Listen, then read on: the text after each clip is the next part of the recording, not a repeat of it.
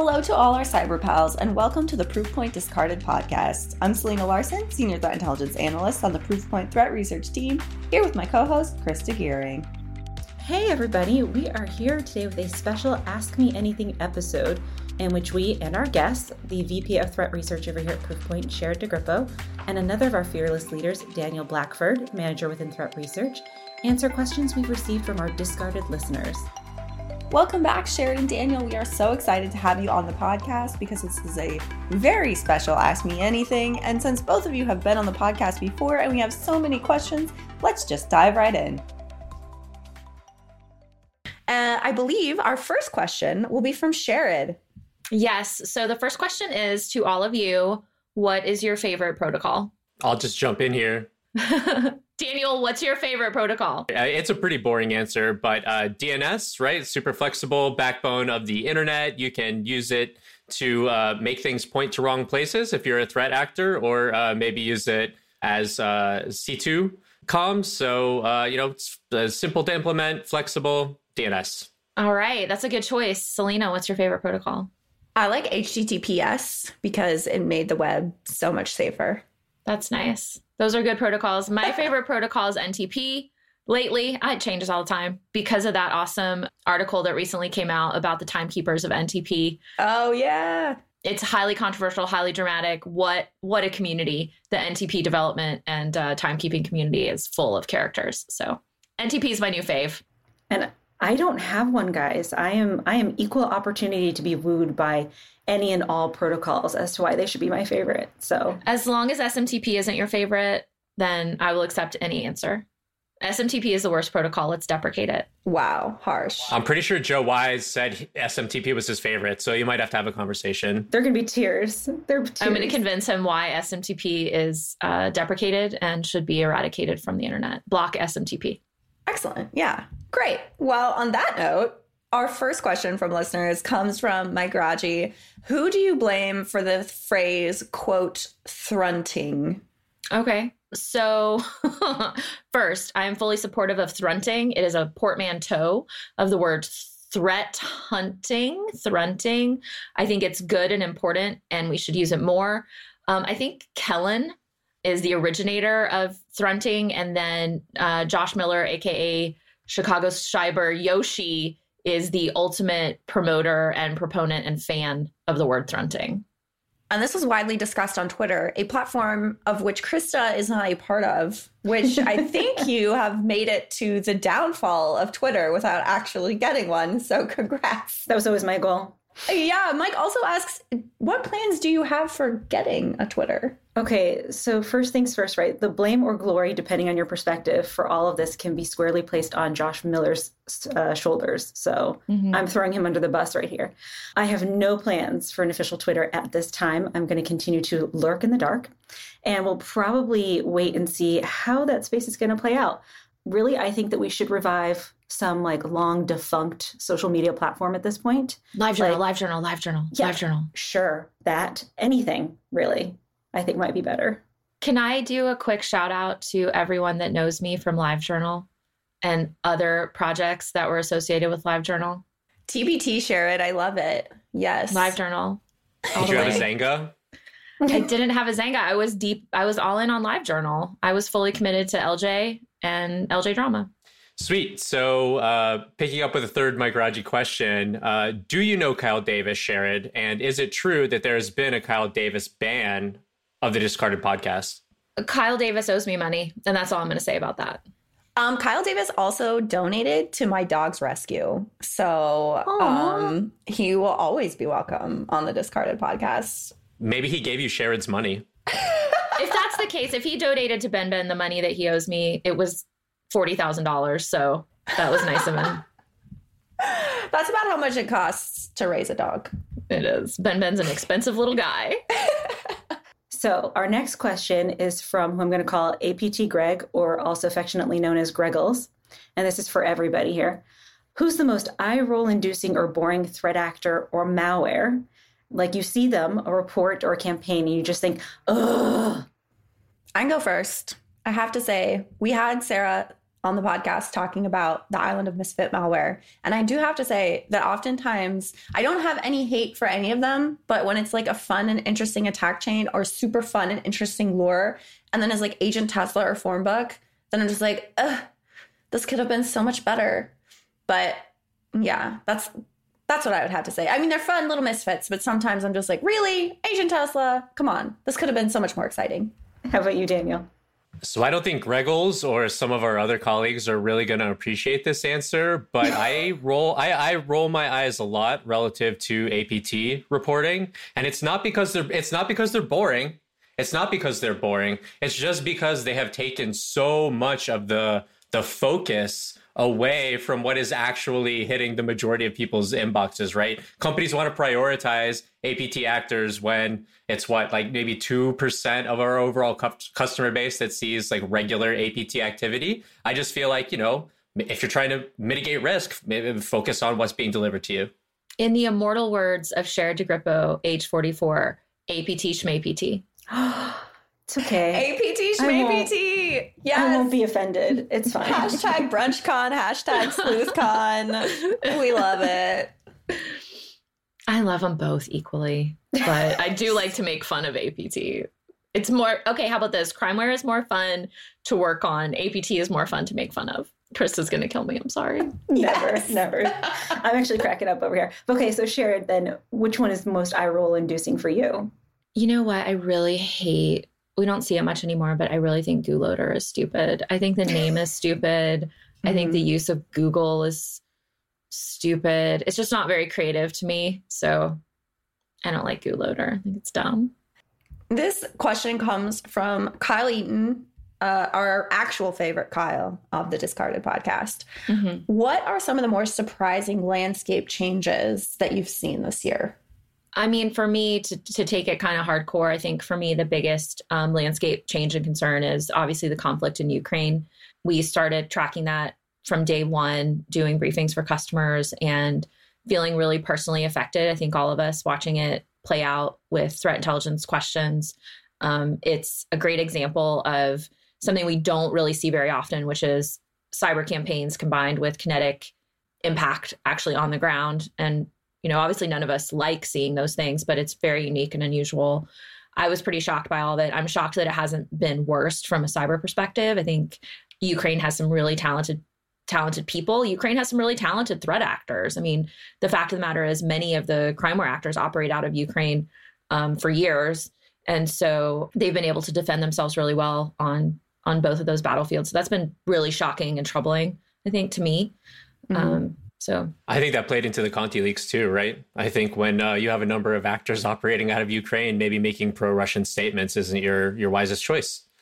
100%. Yeah, that was um, an interesting turn. I don't think anyone saw the fracturing of a lot of these Crimeware groups because of personal allegiances, because of patriotism, because of a lot of things that none of us in the research community or analyst community could ever have anticipated. Partisans within Crimeware groups due to personal national alignment. Never saw that coming.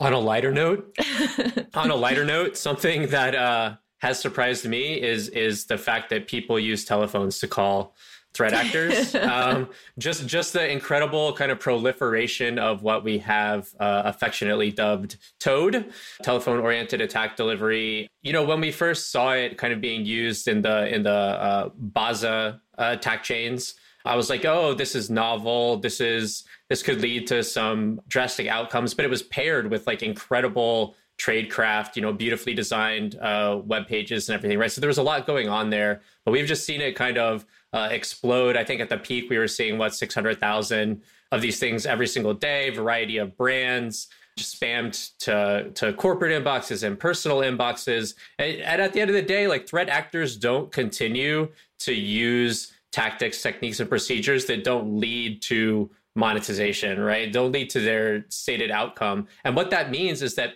people somewhere are using their phones. I don't call anyone. and and these people are like calling threat actors regularly enough that, you know, they've scaled operations like crazy. Well, so that that brings us a good point. Um, we have another question from Mertis that asks, "What's the origin story for the Toad name?" So, why don't you give us the the origin story for how Toad was named? I don't, I don't claim any part of that. I think Selena or Crista should relay that story. That's Sam Schulte. Oh, so I was there in the Genesis when it happened. I worked on the Toad blog. And I actually asked Sam when we got this question from Mertis. And here's what he had to say.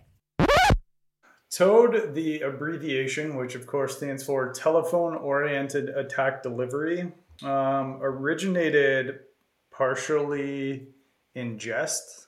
Um, we did not want another phishing oriented term like vishing or smishing. Um, we wanted a term that spoke more toward the methodology being used than the intent of using the methodology. So, because toads can deliver a diverse um, payload, we didn't want to have the connotation associated with phishing uh, that may be misleading. So, we wanted to focus primarily on the telephone orientation of the technique. Pivoting back to Kyle, our favorite Kyle Eaton, what is everyone's favorite threat actor to keep track of and or bully? Crista, what about you? Oh man. So I actually enjoy watching one that isn't even mine to kind of watch over. I kind of cover them sometimes as backup, but it's uh, a TA 453, also known as Charming Kitten, and they're, you know, aligned with Iran. Um, they, to me, sometimes have some of the weirdest lures from an APT group, like claiming the recipient um, of one of their campaigns hit their car or something random like that. They also like to impersonate a lot of real people, so they can be really entertaining. Daniel, how about you? I think historically, my favorite to, to track have been all of the affiliates kind of associated with TrickBot, but that has you know migrated into into its own thing where you know TrickBot is no longer really a um, dominant player in the landscape. Part of the Conti leaks really was was I think a, a, narrative coming out of that was that the the main management and development team had has kind of had their power usurped by the ransomware side of the house because it was so lucrative, right? But my favorite TA to bully, and they're not really a TA, but would just be the Lapsus group because it seemed like they were a bunch of kids in in hoodies in the back of a van or in a basement or something. It was very, it was not difficult at all to get access to their like Telegram channel, and they're like making all these. Uh, you know, high profile claims of ransomware events that uh, were not actually ransomware events. So I don't know. They were just a bunch of punks. It was fun to mess with them. Yeah, Lapsus is really cool. Obviously, I have, you know, the, the team tracks Emotet for me. Um, I pay a lot of really close attention to TA542 Emotet. Um, we just released a blog on Emotet this morning um, in the Threat Insight blog. It is a beautiful rundown, just like a full little guidebook to the fall return of Emotet, which I've been watching at Proofpoint and talking about for years now. And they just keep going. They're almost comforting every time. It's comforting and terrifying every time they come back because it's like, oh, they're still here, but also, oh no, we have to update detections to make sure we're stopping them. Emotet is a is a real killer. Good for them. They need some like walkout music. Like every time they come back, some very intimidating walkout music. I just have to give a shout out to my favorite TA really fast is TA 2722. They are a targeted cybercrime. I find them very interesting, consistently spoofing Philippine government entities and targeting entities in the Philippines, Southeast Asia, Middle East, and some others. The payloads aren't that interesting, but the lures and the targeting I think are are really great. So we'll throw in a link to to that blog as well as the Emotet blog for sure. Okay, so Jake, aka Nicastronaut, uh, asks, um, I may have missed it on a prior episode, but how do you guys cluster your TA groups? Certain criteria or thresholds to meet? Any insight on tech or tools to support the analysis and connections? Yeah, that's a great question. Thanks, Nick. So from the e-crime perspective, so so Chris and I work on different teams. She can talk APT, I'll talk e-crime. So we break down our e-crime groups into large crime and small crime. So if it's large crime, you're talking Emotet, the QBots, the IcedIDs, the initial access brokers, these large groups um, that are are are distributing uh, the malware that we're all familiar with. And then you have small crime that can either be um, targeted stuff. I mentioned TA twenty seven twenty two earlier, uh, or you know just uh, a smaller group, smaller volume, not necessarily targeted and using more commodity malware. So Formbook, Agent Tesla, Remcos, Nanocore, etc. And so we do have a criteria that you have to meet if you've been tracking an actor over a prolonged period of time, at least three months. You have to have um, established uh, identifiable patterns that you can cluster around. So, for example, um, the command and control, the infrastructure that they're using, the sender uh, addresses that they're using, the lures, the themes, the TTPs And then um, if you are able to definitively track them over an extended period of time with the established um, TTPs, then you are able to um, cluster them. And whether that's uh, as small crime or large crime really depends on um, the type or scope of, of uh, the actor and the behavior that you're seeing. So it was actually pretty funny in thinking about this question um, ahead of time because it made uh, me realize that on APT we're actually a little bit less formal than e-crime is with how they handle things. And a lot of times it's more like APT is more formalized than the e-crime team is. Uh, so it's actually pretty interesting to think about this. So with APT, we kind of first cluster unknown activity um, as like an UNC, um, just to kind of like generally put it together. And the analyst then has the ability to promote that to a named threat actor when we believe that we can define three of four points of the diamond model. And just to refresh people's memories, you know, adversary, infrastructure, capability, and target. And if we can kind of define that in a unique way, and we have detections um, to observe repeated activity from that actor, that is when we when we will kind of cluster that all together for APT. But we don't have like a set like uh, time period that like Selena noted for e-crime um, for tracking. So it's much more about like those attributes um, instead and how and when we see them. Um, to kind of answer that tools kind of part real quickly, uh, we really like to use like MISP um, as well as you know Sandbox, wiki page documentation, uh, you know to document TTPs of the various threat actors so we can track it better. Uh, Maltego is great. Um, VirusTotal. I would strongly advocate trust groups uh, and Twitter. Oh, the irony. So we've got another one here from John Stoner. Quick, quick story about John Stoner. John Stoner and I worked together at Symantec. We were both managed security services SEs like in 2004, long time ago, when when Big Yellow Symantec was a much bigger threat um, to the it. landscape than it was today. so John Stoner is a former coworker of mine, and he asks, "What's the biggest mistake you see repeatedly?" I'll take it first. I think for me, the biggest mistake I see repeatedly actually is things where there's a variable and the threat actor meant to put some kind of personalization in it and it got all messed up. Um, I also think, speaking of some of the really talented people on the team, some of the really bad like JavaScript obfuscation that's just like really simple, like super like rot 13 level, just super simple obfuscation that I don't think that they're actually trying to obfuscate anything from real people. I think they're just trying to make it a little confusing. And, you know, we have really talented people on the team that break through that stuff pretty quick. So, yeah, really simple obfuscation, I think, is one of the ones we see over and over again. I just love when they forget to attach a payload. Um, Those are so funny. Don't include the zip password if it's a password protected attachment. Just don't include it. I love it. You're, you're breaking your own malware. And we actually did go to Pim Trouerbach. So longtime listeners of the Discarded podcast may recognize Pim from a couple of our uh, previous shows on Bumblebee malware as well as PlugX malware. And I thought it might be fun to ask him what is a mistake that he sees repeatedly from malware devs. This is what he had to say. So I guess I'll go into um, a little bit of the uh, mistakes that Emotet has made, since that's kind of the family that I'm most familiar with. So they sometimes have URLs in their macros that don't actually contain HTTP or HTTPS, so they're not valid URLs. So they spend all this time creating campaigns and they're botched. Um, they've had I've seen a couple times where they incorrectly name files. So generally, you need a .xls extension for Excel spreadsheets, but they used ZLS in the past.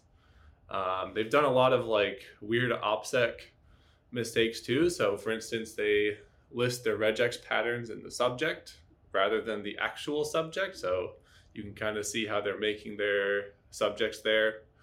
A lot of times they've just forgotten their attachments too, which is always funny to see that they have you click a attachment that doesn't exist.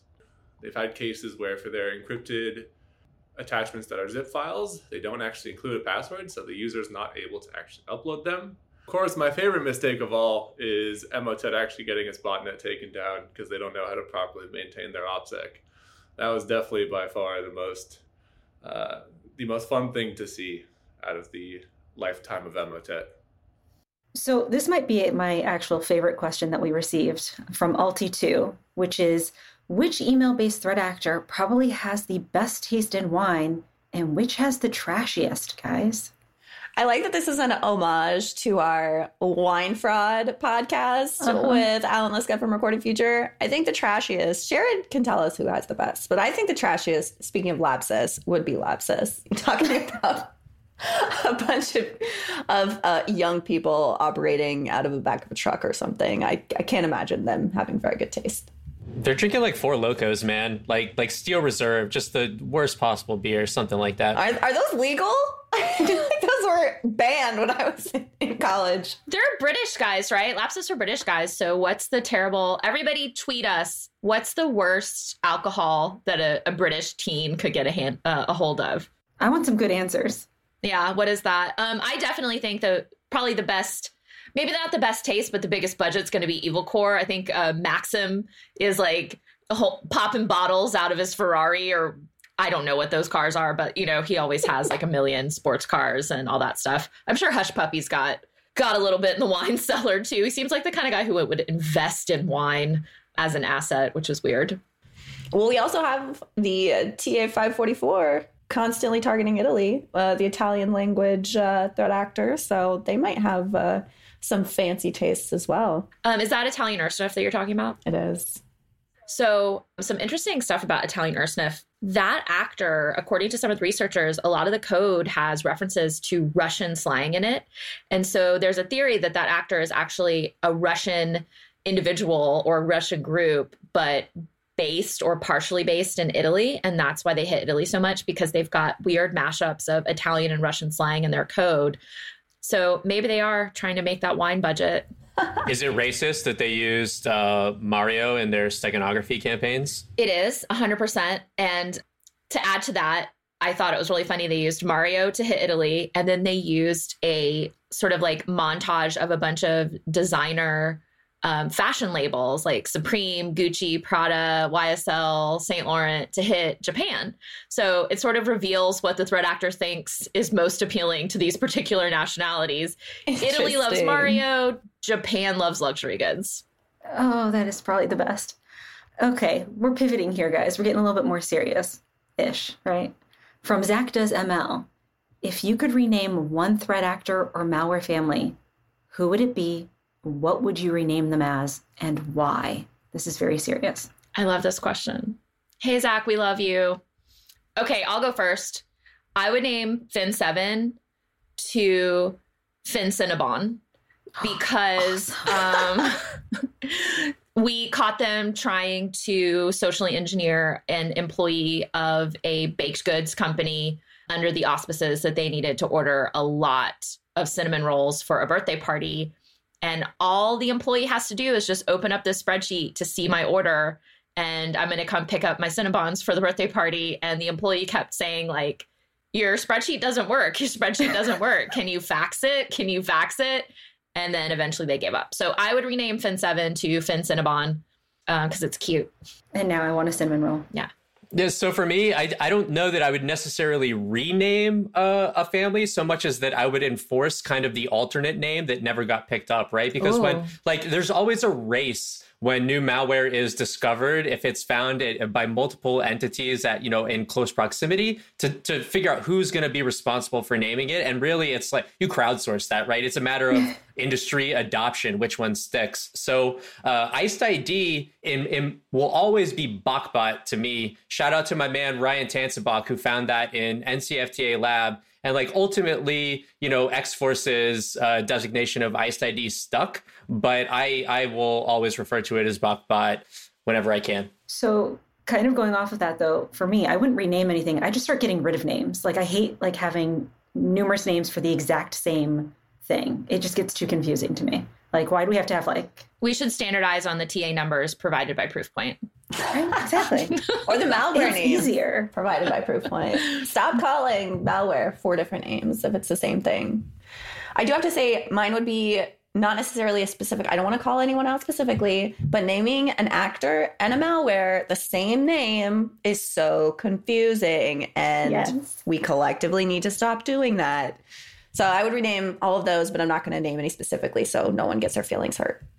So now pivoting to Tim's question, who those of you who have listened to some of our podcasts previously might recognize, he comes in with this hilarious question. If you had to turn to a life of e crime, what would you do?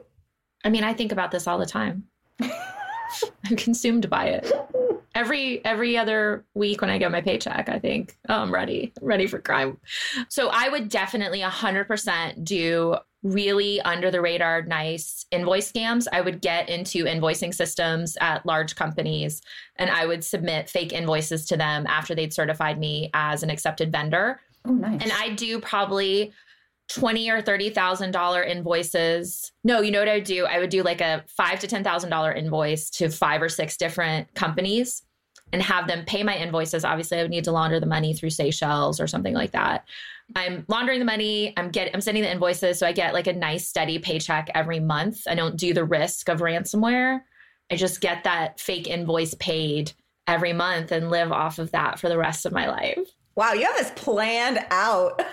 yeah, I do. 100%. Yours is so much better than mine. Mine's like, oh, I'd come up with like the you know the faux streaming services but only like feel good movies because i want to put out some good vibes or something to do with if anyone's heard of panda cheese commercials. It's the don't say no to panda so if you haven't seen it go google that. And that would be that would be mine. Not nearly as lucrative. So back in 2020, when we were running some election Uh-oh. research, you know, I was looking for threats coming from a lot of different vectors, and I felt that there was a huge gap around the solicitation of political donations. For example, WinRed asked blue, I hunted all over the place for cloned portals uh, of these things and just didn't didn't find them. And so, uh, you know, I feel like if it's if it's ethically okay for politicians to run and and collect donations uh, with no intention of actually winning and just kind of like run off with their money, then what's really the harm in me standing up some portals and uh, soliciting donations to, to you know my pack? I'll I'll make a pack, sure, no problem. The Daniel pack, I love it. So speaking of a life of crime, and I know that we all have opinions on this, but I'm particularly interested in Sherrod's. This question from Tony DA667. What's your opinion on the rapid proliferation of post exploitation frameworks and their integration into threat actor tools?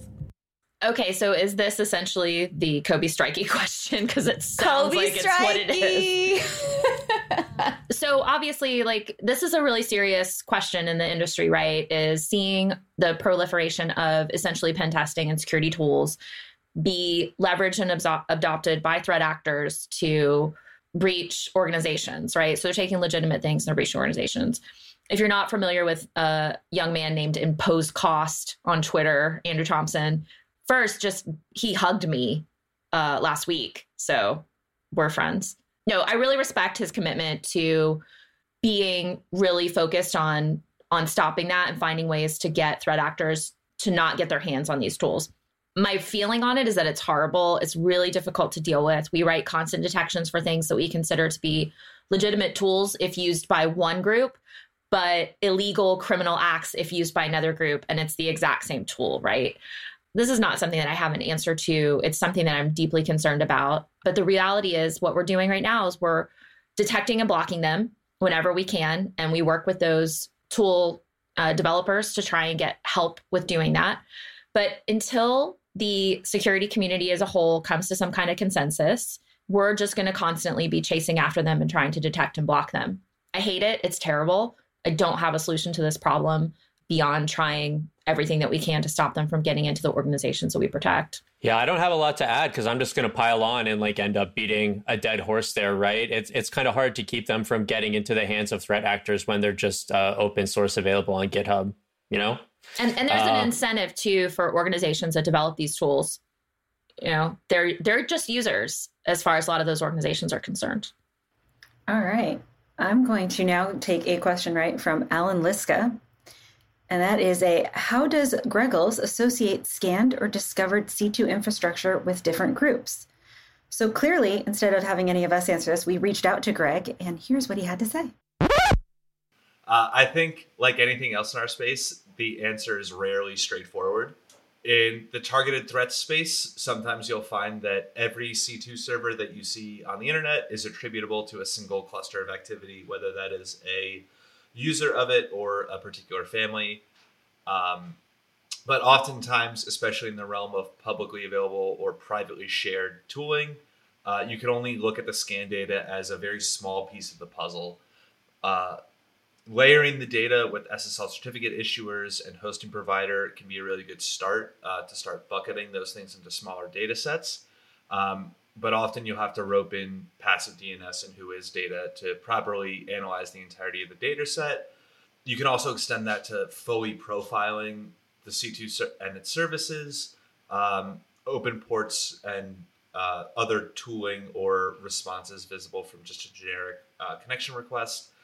And that really helps filter, say, like, you know, a, a 60 or 100 um, server data set into at least some clusters where you can find some uh, easy overlaps and start to bucket those into um, to different groups. But uh, even then, from things like Cobalt Strike uh, or any of the OST frameworks that are out there uh, to private shared tools like PlugX and ShadowPad, there are often enough outliers that you just have to monitor for uh, sightings of those IPs or those domains in different data sets, uh, whether that's in IR managed data, if you see it in email samples. And I think a really good example of that we can take from the monitoring of things like botnets, where sometimes we can only suss out what's affiliate or cluster a C2 belongs in once we see samples that show that in their configs. As an example, um, some Qbot users last year used a series of campaigns named after former US presidents. Uh, each sample from each sample of Qbot in that campaign or those series of campaigns would have roughly 140 IP addresses in uh, its embedded configuration. But if you looked at the scan data and every sort of server that responded, we'll just say looks like a QakBot or a Qbot uh, server, uh, there were roughly 300 of those hosts online at a given time. In that case, uh, we had to rely on observing a sample and checking its campaign ID uh, and its listed C2 addresses, both that we pulled out of the config, uh, to determine which part of the botnet belonged to each cluster. Otherwise, we just sort of had this list of IP addresses and across a bunch of different uh, hosting providers that didn't really tell us any story because there wasn't additional data to sort of layer on top of it. Uh, and so sometimes it's it's very simple in the sense of it is as based on the hosting provider and the SSL certificate, you can pretty easily point it to a specific group, uh, or at least with a moderate amount of confidence. Uh, but most of the time, it is create a generic looking cluster and send it uh, onward to, to different monitoring sets. And with that, I'll kick it back over to Sherrod, Selena, uh, Daniel, and Crista to add anything else.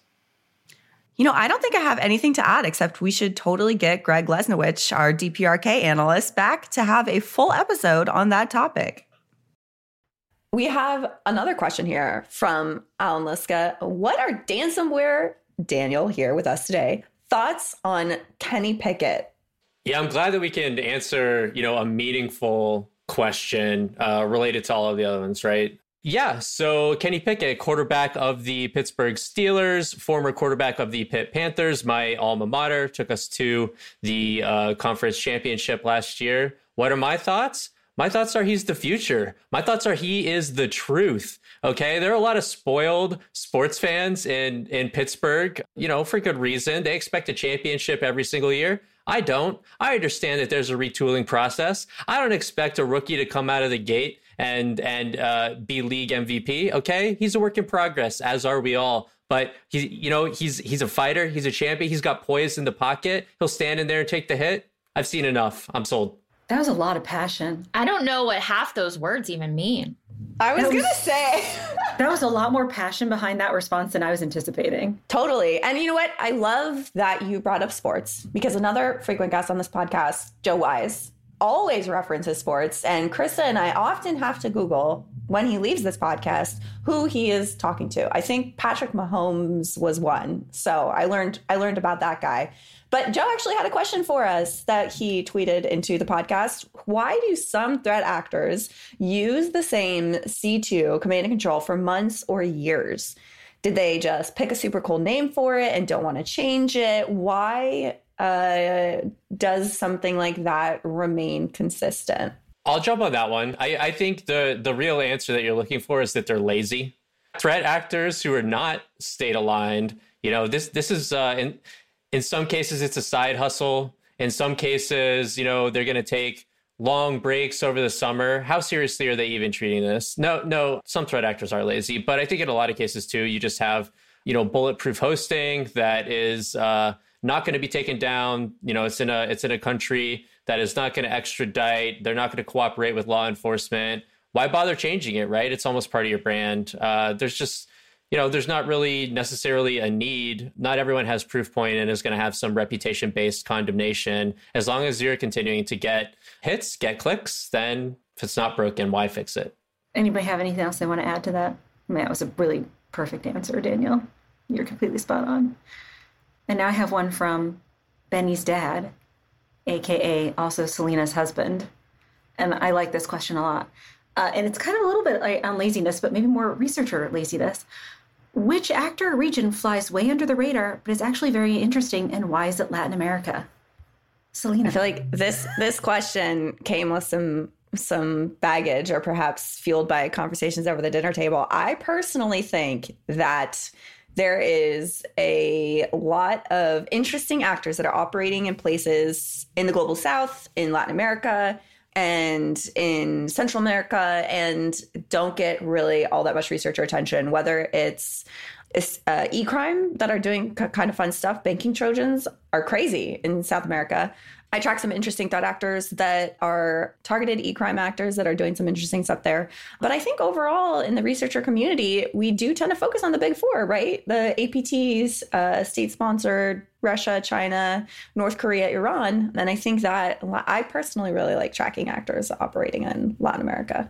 It's also interesting given the economic interests in a lot of these countries. For example, Latin and South America are very resource rich, key points for shipping and logistics, uh, and many global firms operate out of those markets. I also mentioned earlier the Philippines and Southeast Asia targeting actor, which is another geographic area with lots of, for example, shipping and supply chain and manufacturing interests. Yeah, the Brazilian bankers have made a good showing over the past couple of years. I think, um, and and this will be true, you know, over time as as the world evolves developing countries are not going to be as attractive. Developing regions are not going to be as attractive to threat actors because they just don't have the cash in the bank. If you had a choice between hitting a South American country or hitting something in the heart of Europe where, you know, it's a banking center, they have lots of cash to steal, you're going to go after the place where the money is. But seeing South America come up more and more on the landscape as we have, I think shows that there is sort of a, a curve up and to the right of South American and, and in developing countries globally coming onto the radar of threat actors who might see it as a less protected, more attractive uh, region to hit. Kind of piggybacking off of that too, I think uh, we definitely have seen a huge proliferation of mobile malware, Android-based malware in LATAM and certainly Brazil specifically. And you wonder if, you know, the the individual end users and their various bank accounts aren't more of a target than the the corporate accounts kind of for that that same developmental reason, right? Is threat actors have kind of just shifted uh, to operate maybe more at scale, a scale model versus a high value target model. But I, you know, I think we constantly are looking for mobile malware to proliferate uh, across the world. It's been like this topic of like what's coming next, future predictions for the last like five years, maybe even longer than that. But I think that's one region where you actually have seen it kind of spread and develop, and there are so many permutations of kind of Android-based bankers. Yeah, a quick shout out to the uh, mobile expert on my team who operates out of South America, a very talented fellow that we've worked with for many years. So shout out to you. All right, moving on to the next question. This is from Anon. I don't know if this is like uh, an archetypal uh, Anon, if it's an actual anonymous user, if it's someone with who goes by Anon, I don't know. But this is from Anon and it's for Selena and Crista. Are you tracking any threat actors, or are there any threat actors that are targeting sports related entities, especially you know with the World Cup's happening this month? I'm super hyped for it. I'm a big soccer fan. I don't care what Amer- other Americans think. I am a soccer fan, thanks to Welcome to Wrexham shout out to Ryan Reynolds' soccer team. From an e crime perspective, we always see threat actors kind of use lures that are related to popular events and things happening in the landscape or in the world and applying it to the landscape. Nothing uh, super high volume or, or specific. So it's it's we see it occasionally, but right now nothing super notable to report. And on the APT side, guys, I got nothing for you to share at this time related to sports. Sorry. I think we always get kind of this question, you know, because topical events are used so frequently in social engineering, we get questions like this. And I think an important thing to remember is that threat actor groups who are targeting the World Cup event don't necessarily need to use World Cup themed material, right? So we uh, there there's lots of infrastructure being built in uh, Qatar right now. There are, is a huge kind of global supply chain and and uh, travel relative to this event. Th- those are all targets that might see kind of the same day to day invoicing, requests for quote, airline ticket type lures, and they don't expressly have World Cup themes, but you know, in a way, it might be World Cup related. So Greg writes in. What's an actor that you don't track that you have a wandering eye for? Could be internal to the threat research team or that another vendor has seen, but makes you say they'd be fun, rewarding, or whatever to track. So it's actually internal, something that is very exclusive and fun and cool to working at a threat research vendor or a security vendor is that we actually track private red teams. We do have occasional threat actors assigned to them internally only, which means those of you that work red team and those of you that work pen testing, we see you, we track you, we give you a TA number that you will never know. And um, I really love that. I think it's just, it's such a fantastic victory for us when we stop red team we're not really blue team because we're not internal. We make a security product, but we track actors. And if your red team gets on our radar enough, you know who you are. We track you, we put a profile together, and we throw you in our dashboard internally. So I actually would really love to track external red teams a little bit more. We we love blocking you and we love keeping intel on you. I'll tell you guys who it is later. okay, good, good. Because I'm, like, I'm, like, oh, I know which one you're talking about. I mean, I think I think I know, but yeah. So I would say uh, an actor that I think is very interesting. I am uh, very much focused on e-crime, targeted e-crime, but I always think it's interesting when I see something happening with Ocean Lotus, APT-32, uh, operating out of Vietnam. I do think that some of their targeting has been super interesting, automotive targeting to potentially support some of the stuff going on in, in that country from an economic and business perspective. So yeah, Ocean Lotus. I think they're fun. Dude, I get super jealous over anyone who has the ability to track, you know, actors that don't rely kind of on mail flow as their distribution mechanism, right? So people who are exploiting, you know, uh, misconfigurations or open RDP ports and they get in and, and we just like really, really have to work to get any visibility or, or even correlate, you know, with others in the research community to uh, get activity there. And I think someone who just like burned us was uh, Sodinokibi before they retired, right? Because the, there was a period of I don't know three months where they were actually this is like right after GandCrab uh, called it quits, and people were speculating that Sodinokibi was just kind of like a rebrand. But they ran mail campaigns for I don't know three or four months. I think the last one we saw was like October 2019 or something like that. Um, and then just dead silent. Never saw him again uh, in in email, and I was just like, I lost the visibility. This I I hated it. So yeah, I get super jealous. Speaking of potentially making people jealous, Kevin Collier writes in, which cyber reporter is best? Kevin Collier. Next question. He really set us up for that. what what else am I going to say besides that? Kevin Collier is the best. Great. signal. Send me a signal message and I'll I'll tell you the real story. I want the real story. Okay, Daniel, I think you got the next question. Yeah, cool. So Ian Seabrook asks, What's one piece of advice you'd give to someone research career curious that's not ReadX or uh, network on LinkedIn or Twitter? Do you have any like actual advice? I think Sherrod's probably perfect to answer this one. I'm sorry, I'm not going to stop saying it until every single person on earth knows how to read a PCAP. Look, look, bust out Wireshark. It's all free. You can make a PCAP in your sleep. If you don't understand networking at a, a reasonably expert level depth, you're not you're at a disadvantage. So bust out Wireshark, start looking at malicious PCAPs. It is one of the most valuable skills that you can have. People that are able to do that and identify malicious activity will have a job for life. Side note, Chris Sanders courses, he has a really great PCAP analysis course that mm-hmm. I've taken and I know multiple people have. So if you're looking for a place to get started, check out Chris Sanders PCAP analysis. All right, we have a question from Mindy who sits in our podcast, our lovely producer, and she asks In the last five years, what is one thing that has shocked you most um, about the threat landscape, about threat actors, etc.? Uh, so for me, there's one thing that threat actors have that threat actors always have, and that's the audacity. They will do horrible, horrible things. The queen's death. Hey, you're getting divorced. Your child has died. I have food poisoning and it's because of something you fed me. Like horrible, horrible, horrible social engineering lures. And it, I am sort of a, a credulous person in a lot of ways. I'm sort of naive in a lot of ways. I am always shocked I am constantly shocked at the depths of depravity that threat actors will go to during the height of the pandemic. You know, lures that said, you've tested positive for COVID 19. And here's a list of everyone you know who has tested positive. Here's a list of all of your neighbors and their status of disease.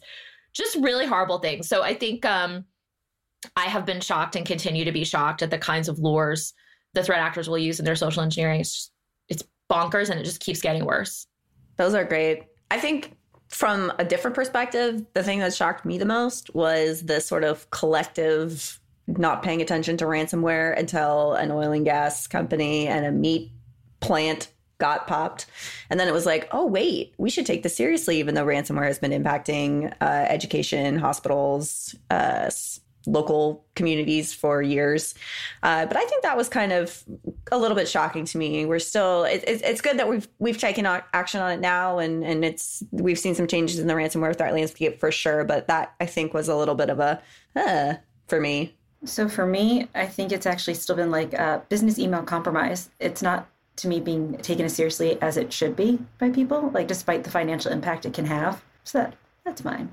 You know, for me, the most surprising thing is how hard it is not to get an end user to click enable macros. Like it's not the threat landscape that is surprising me. It, it's it's how threat actors can get people to jump through so many hoops, right? I think like as part of defeating kind of all of these automated defenses that we put in place, you now have to like mount an ISO, double click, you know, open it up, like run manually run a DLL, enable macros, call someone and manually install malware on your machine. And yet it's it continues to be effective. So, you know, we need to make some strides in in on the training side. We need to bring some some more high hardcore uh, academics into this field and get them to to really uh, I don't know, help us train end users. They they're the ones who shock me. And I think we have time just for one more question, again from Mindy. What else would you be doing if you weren't fighting the bad guys as your job? Sherry? If I wasn't fighting the bad guys as my job, I would fight bad guys as my hobby. okay, like, well. So I think um, I'm really mission driven. It's a calling for me. I love the internet. I do it for the lulls. I do everything for the lulls. And if the lulls don't flow, then I get upset. So I definitely have a deep care around that as a hobby. But professionally, if money wasn't an object, I would work at the Donkey Sanctuary in Sidmouth, Devon, England, on the uh, west coast of England, where it's 500 acres of sanctuary donkeys that I could pet and bring my dog and hang out with them and like play croquet in the afternoons. Along the lines of outdoor vibes, I would own a running slash coffee shop uh, like running store slash coffee shop and host an annual um, ultra marathon race in uh, the woods somewhere. So that would be my. That's what I would be doing. God, be careful. so I would own a bookstore next to Selena's running store, coffee shop. yeah, uh-huh. Or I do something in nutritional epidemiology. So completely different. I didn't realize that we were putting our dream our dream jobs out here. I didn't understand that that was the assignment. I'm like, yeah, I'd probably, I'd probably be developing software. Lame, super lame. He's all like logical for cancer research. Some developing software for saving the world. What kind of software would you want to make? I the kind that paid me the most. Oh my god! Wow. I'm glad you're here, Daniel, because Crista and Selena and I, this place would fall apart with us just running the place. It's a good thing that you're here to help us. dreams, big dreams. No, I mean, honestly, honestly, honestly, I, I, I, like interesting data sets. That's what brought me to Proofpoint in the first place. So, you know, big data analysis, get, get an interesting data set in front of me that I can crunch and munge and analyze and, and I'll be happy. But uh, just, just to riff, my, my, not really dream job, but something a little less boring. Professional poker player, high stakes Ooh. tables. Sit, sit, sit, sit, me down. Let's go. Let's get a game going. Can you count cards? Wow. All right. Of course, I can count oh. cards. Daniel, someday when I meet you in person, you have to teach me. No problem. I'm ready. Poker threat research poker night. We're all empty in our pockets. Daniel's taking us to the cleaners. Awesome. Well, thank you so much, everyone who sent in questions to our lovely panel and some outside guests that we had on. Uh, thank you, Sheridan and Daniel, for joining us. As always, terrific guests. This was so much fun, and I hope we can do this again very soon. Thanks, Selena. Thanks, Crista. Daniel, as always, a pleasure to uh, be able to do things with you, which I don't get to do enough of. Until next time, happy hunting. Email, social media, and mobile devices are the tools of your trade. And for cybercriminals, the tools of attack.